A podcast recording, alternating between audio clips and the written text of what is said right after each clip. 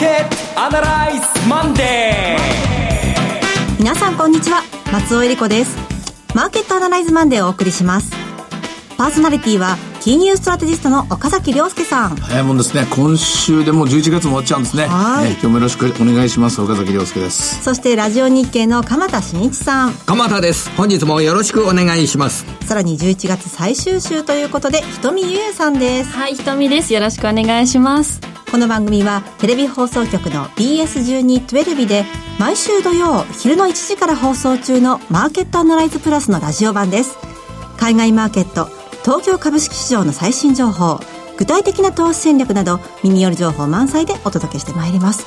さて今日の東京ですが空がねこの時間になってもまだ霧が出ているというだいぶ暖かい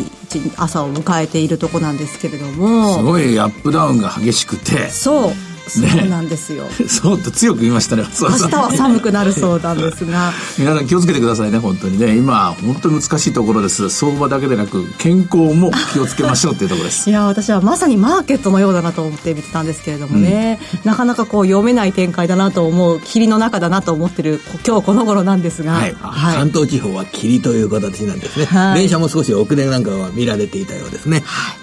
果たして今週どうなのかこの後岡崎さん鎌田さんそしてひとみさんに伺っていきたいと思います。この番組は株三六五の豊か商事の提供でお送りします。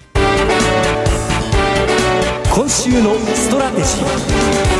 のコーナーでは今週の展望についてお話しいただきます。まあ、いつだって霧の中なんですけども、それでも、今朝一つ霧が晴れたのが香港の選挙でしたね。はい。まあ、そうだろうなと思ったんですけども、70%ぐらいの投票率で民主派が躍進してと、で、一手打たれた形になっています。さあ、これ次の一手はどっちがどう打つのかというところなんですが、整理しておくと、えー、今回のですね、今の今今の局面というのは、先週のペンス副大統領が、暴力武力鎮圧に向かえば、これはですね、アメリカとしては絶対に反対するというような話をして、でその後、上院の方、下院の、あ、上院か、上院の方が先だな、上院が例の香港のですね、人権法案、これを提出して、えー、全員会一致で可決したと。はい、で、その後、下院の方も一人だけ反対したらしいんですけど、決めたと、決まったと。で、アメリカの、えー、方は大統領の署名待ちになったところ、早かったら22日と言われてたんですけど、まだサインはしてないみたいですね。うん、で、それに対してして中国の方は新聞を、えっ、と、共産党系の新聞を通じてですね、内政干渉だと言ってものすごく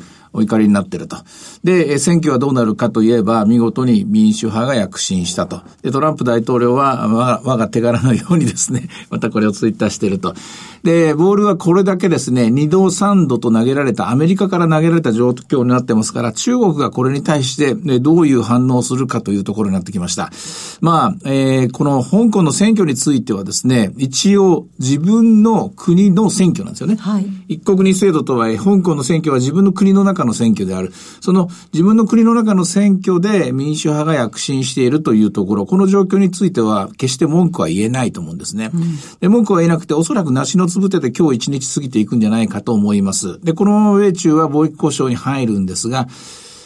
これまあ内政干渉だとトランプ大統領が大統領での法案にまあサインしたとしたらですね、何かしらこれは小さなトラブルが生まれる可能性があると思います。でもまあこれはまだでも小競り合い、つば競り合いで終わるんじゃないかと思うんですが、問題は選挙で民主派が勝ちましたと。勝ったんだけれどもまだ過激なデモ隊がですね、暴れていると。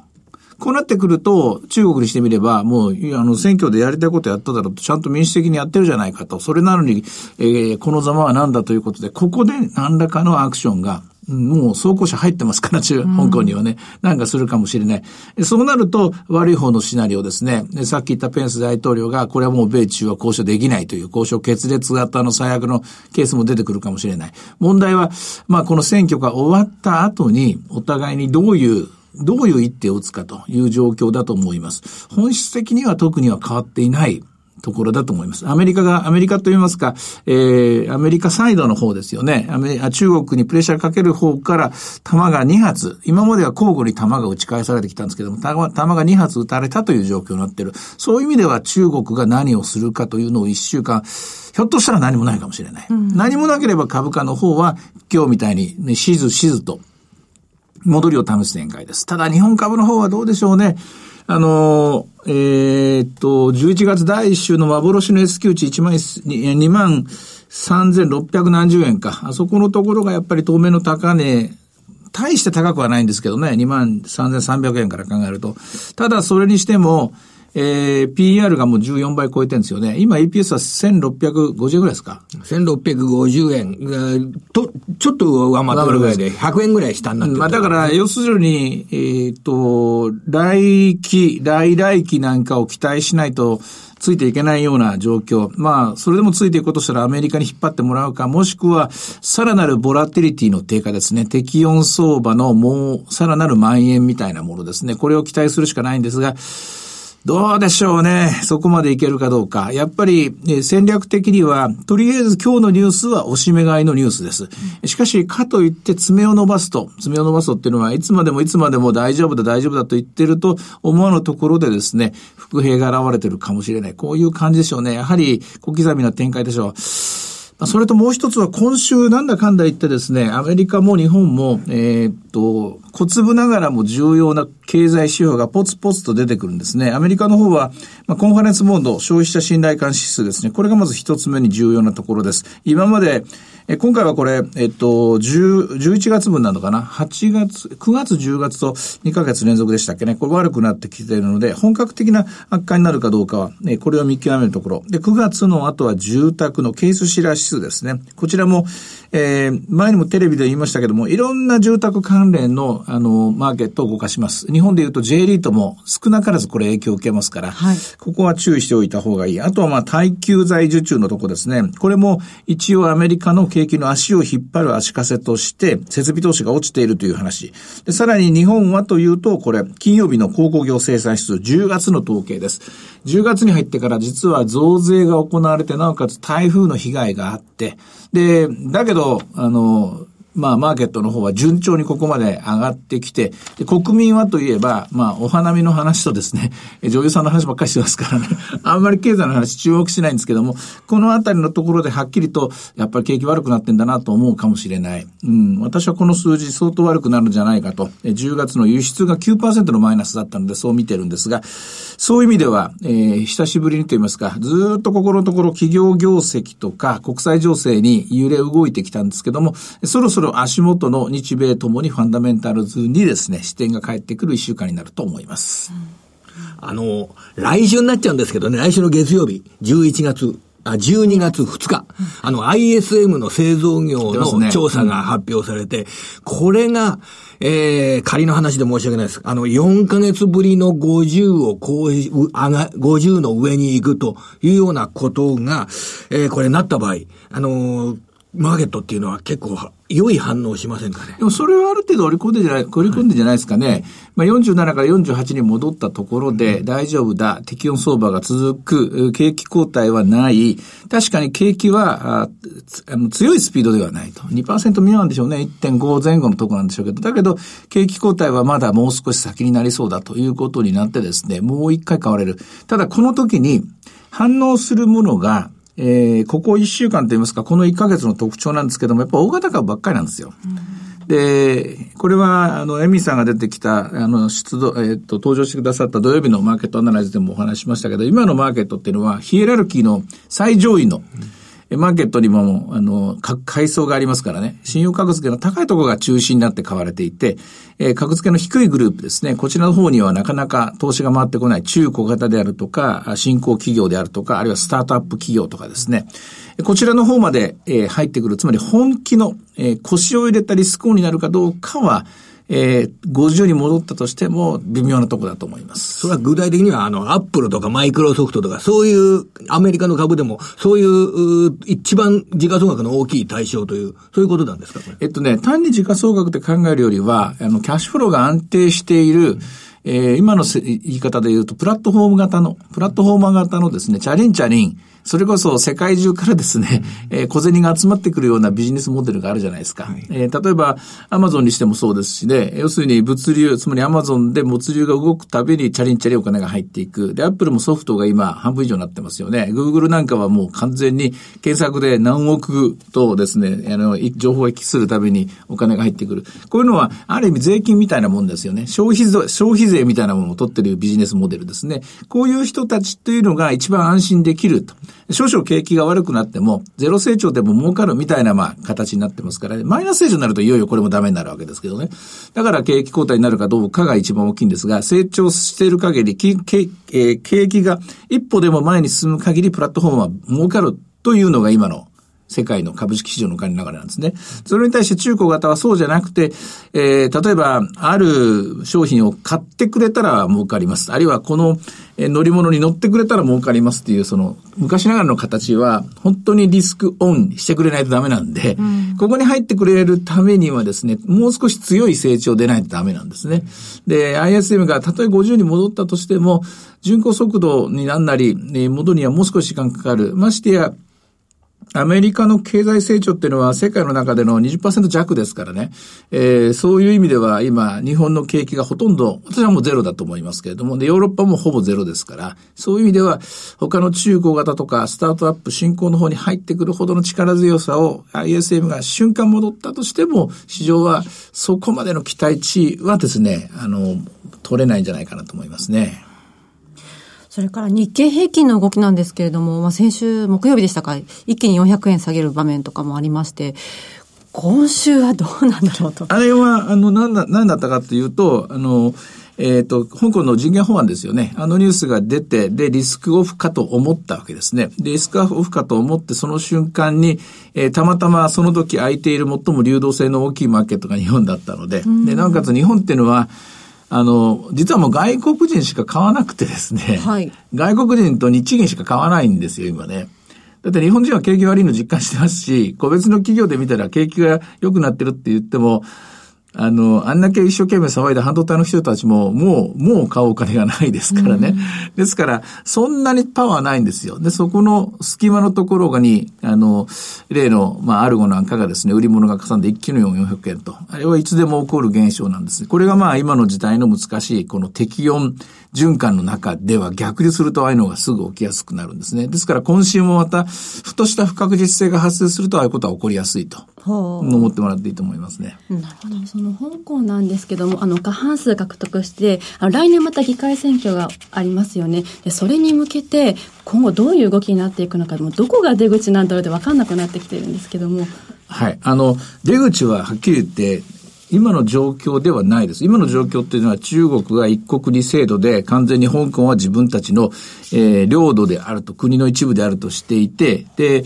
一応認めた顔してますけれども、あの、いろんなまあ法律を、中国の法律と香港の法律を一緒にしていこうというわけですから、これに対して、えー、どんなに頑張ったところでも、そのままいけばほったらかしにしていればですね、これは最終的には武力鎮圧の形になると思う。でそれに対して武力鎮圧をさせないという国際世論が動いたということですよね。今回これが一番大きい。で、テレビでも言いましたけども、これに対して中国、このまま野放しにしていけば、いつまでもいつまでも香港は自分たちに従わない方向に行っちゃうわけですよ。で、どうやって自分たちの方向に従わせるか、今までは金で釣ってたわけですね。自分たち中国と組んだ方が儲かるよということで、で儲かる間はついていったんだけども、いよいよ本当に自由が失う、あるいは未来がないと若者たちが動いた瞬間に厳しさを返したと。で、厳しさを返して、で、これ中国は狙ってるのは香港を完全征服させることと、それから台湾を最終的に吸収すること、この二つなんですけども、もう台湾ももう完全にこれ遠くへ逃げちゃって、もう追いかけても追いかけても、おそらく10年、もっと20年、30年かけないと見果ての夢になってしまうという感じです。で、香港だけでも何とかしてですね、制圧したいということになると、過激な方向に行くかもしれないです。で、そうでないとするならば、これはちょっとずつ雪解け。つまり、そこまで強烈に共産党一党支配をすることはない、しない、あるいはできない、ない何かが力が働いているということになって、で、そういう意味でも、今回の選挙の結果、それからまあ来年の選挙ですよね。おそらくまあ今と同じ流れになるんでしょうけども、来年の選挙も民主派が勝つように、おそらく人々は、えー、抗議活動、デモ活動すると思うんですよ。で、これを何かして邪魔するのかじゃないかと思うんですけれども、うん、そういう状況の中に今あると思います。これ、鎌田さん。はい。もうあと1ヶ月で今年が終わってしまいますけれども、はい、今年、いい気分で株式投資を終えるためには、これはですね、株の対象を考え、日本株の対象を考える上では、はい、あの、自動車関連の収益が予想以上に落ちたというのが、今回の決算の特徴です。で、ただそういった株結構上がってたんですね。はい、上がってたんですけど、11月上旬に、まあ、鈴木だとか、愛信だとか、電装だとか、結構自動車関連の、えー、有名な株が、あの、ちょっと高値をつけて、もう調整してます。うん、えー、これから先っていうことを考えると、やはり、あの、下半期以降も収益が、あ高い水準で推移されるような、えー、IT 投資関連、これ企業のソフトウェア開発関連ですとか、はい、そういった会社がもう一回、えー、注目されるのではないのかなというふうに考えております。なるほど。さて、では今日の株365の動きいかがでしょうか？はい。あの、今日の株365上がっております。150円ほど、先週末の、えー、値段と比べて上がっております。先週の、えー、アメリカ時間も高かったんですけれども、あの、今日はより上げているという、そういう状況です。はい。いろいろ展望していただきました。今週末土曜日には午後1時から放送します。マーケットアナライズプラスもぜひご覧ください。また、Facebook でも随時分析レポートします。以上、今週のストラテジーでした。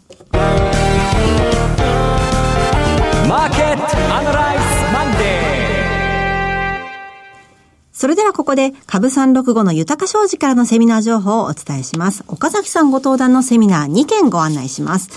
まず、岡山です。豊か商事資産運用セミナー in 岡山。12月7日土曜日12時30分会場午後1時開演です。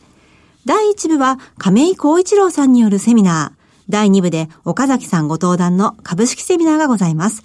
会場は JR 岡山駅東口イオンモール岡山の隣アークホテル岡山です。え続いては翌週の12月14日土曜日、姫路市内で豊か商事資産運用セミナー in 姫路を開催します。受付開始は12時30分、開演は午後1時です。第1部は池水雄一さんによるセミナー。第2部で岡崎さんご登壇の株式セミナーがございます。会場は JR 姫路駅南西播磨地場産業センター地場産ビルの502会議室です。さあ、岡崎さん、岡山、そして姫路と続きますね。まず、あの、岡山の方には、えっ、と、前もってお断りしなきゃいけないのが、これ7日土曜日っていうのは、えー、その前の6日金曜日雇用統計の翌日なので、はい、このニュースは全部口頭で、はいまあ、あの、先月までのデータを入れときますけどもね、えっ、と、そういう、今まさに何が起きているのかという、というか、数時間前の話をですね、えするところから始まると思います。これに随分と時間が取られるんじゃないかとかと思います。それご了承ください。で、ついで14日の方、姫路の方はですね、そこからさらに1週間ですから、マーケットの反応ですね、もうクリスマス相場なんですよね、14日になりますと。はい、で、クリスマス相場ともう来年のことを考えなきゃいけない。で、7日の岡山もそうなんですけども、やっぱり2020年というのは、実は私最近調べてるんですが、10年、ディケードっていうですね、考え方があって、はい、えー、70年、80年代、70年代、80年代、90年代、0年代、10年代、の10年代が終わるんですよ、うん、10年代っていうのは金融危機の後の10年なんですね。はい、で、来年から2020年代が始まるんですね。で、10年刻みで考えると、確かに見えてくるものがあって。へ今言っちゃダメです。それすごい気になりますね。そのお話が12月14日、姫路で聞けるということなんですね。はい。はいはい、え岡山、姫路の両セミナーともに入場は無料です。セミナーのお申し込みお問い合わせは、豊か商事お客様サポートデスク。フリーコール0120-365-281。0120-365-281までお電話ください。受付時間は土日祝日を除く午前9時から午後7時までです。皆さんのご応募お待ちしております。いつでも無料の放送局 BS1212 では本日夜7時から時間ですよ。寺内勘太郎一家に続く水曜劇場の超ヒット作ムーを放送します。東京築地にほど近い旅の老舗うさぎ屋を舞台に一家と周囲の人々が繰り広げるホームコメディ人気絶頂の郷ひろみとキキキリンとの初コンビ、お化けのロックが大ヒット。ホームドラマの巨匠、久世照彦の演出上の遊びが随所に散りばめられていて、面白くおかしく、また斬新な作品です。ぜひご覧ください。チャンネルの見方がわからない方は、視聴者相談センターへお電話ください。オペレーターが視聴方法をわかりやすくお教えします。03-5468-2122 03-5468-2122 BS1212 視聴者相談センターまで。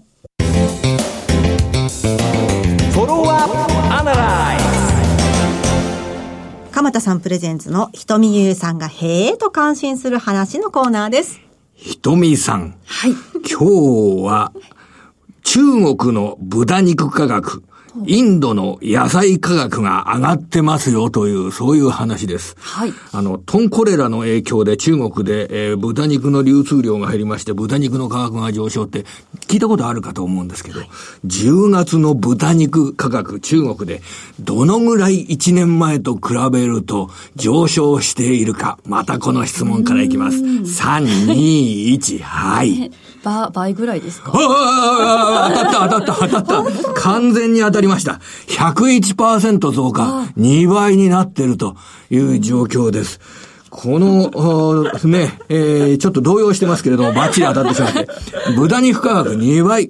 このですね、消費者物価指数っていうのが中国であるんですけど、今この折れ線グラフ、10月で3.8%上昇してますでしょ、うん、で、9月3%、8月2.8ですから、えー、すごく消費者物価指数全体が上がってますでしょ？これをもたらしているのがやはり食品価格の上昇といったものが寄与してるっていうような、そういう動きなんですよ。えー、じゃあ、こうで、こうなったら、もう、牛肉価格も上がってんですよ。豚肉食べが上がると牛肉が上がる。牛肉価格はどのぐらい上がってるでしょうか、えー、?3、2、1、はい。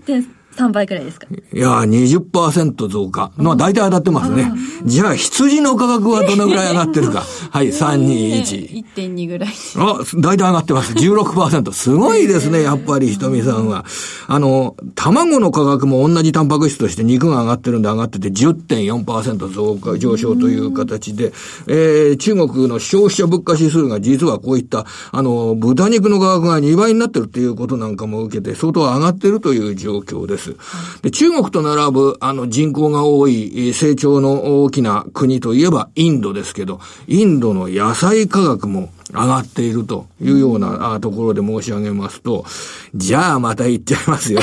インドの野菜価格は1年前と比べるとどのぐらい上昇してるでしょうか。うんもうこれ大きく3倍ぐらいじゃないですか。いや、これはそんなに上がりませんよ、野菜価格。あの、でも野菜の方がね、動いたりするイメージは、これ26%上がってんですよ。野菜価格。26%っていうのも、これ随分上がってんですけど、あの、玉ねぎが上がってる。玉ねぎが、あのー、供給不足で、こちらも、大体あの、値段が上がるというのは供給不足なんですね。はい、で、玉ねぎの価格が上がってて、インドの方々は、スパイスとか玉ねぎとかっていうのを使って、これカレーを作りますでしょ、うん、その玉ねぎの価格が欠かせないので、まあ非常に玉ねぎが欠かせない中で、玉ねぎの価格が上がってるっていうのが食品価格の上昇。この二つがですね、結構あの、中国やインドのこれからのね、大消費地の消費の動向を見る上で、注意して見ていこう。それが今日の結論でございます。はい。まあ、どちらも主食ですもんね。はい、もう餃子とかもう豚肉ですもんね。いや、だんだん生き生きしてきますね。やっぱりお昼が近くなりますとね。きましたね。はい。いや驚きの情報がいっぱいでした。えさて、マーケットアナライズマンデー、そろそろお別れの時間です。ここまでのお話は、岡崎亮介と、鎌田新一、瞳ゆゆ、そして松尾恵里子でお送りしました。それでは今日はこの辺で失礼いたします。さようなら。この番組は株三六五の豊か商事の提供でお送りしました。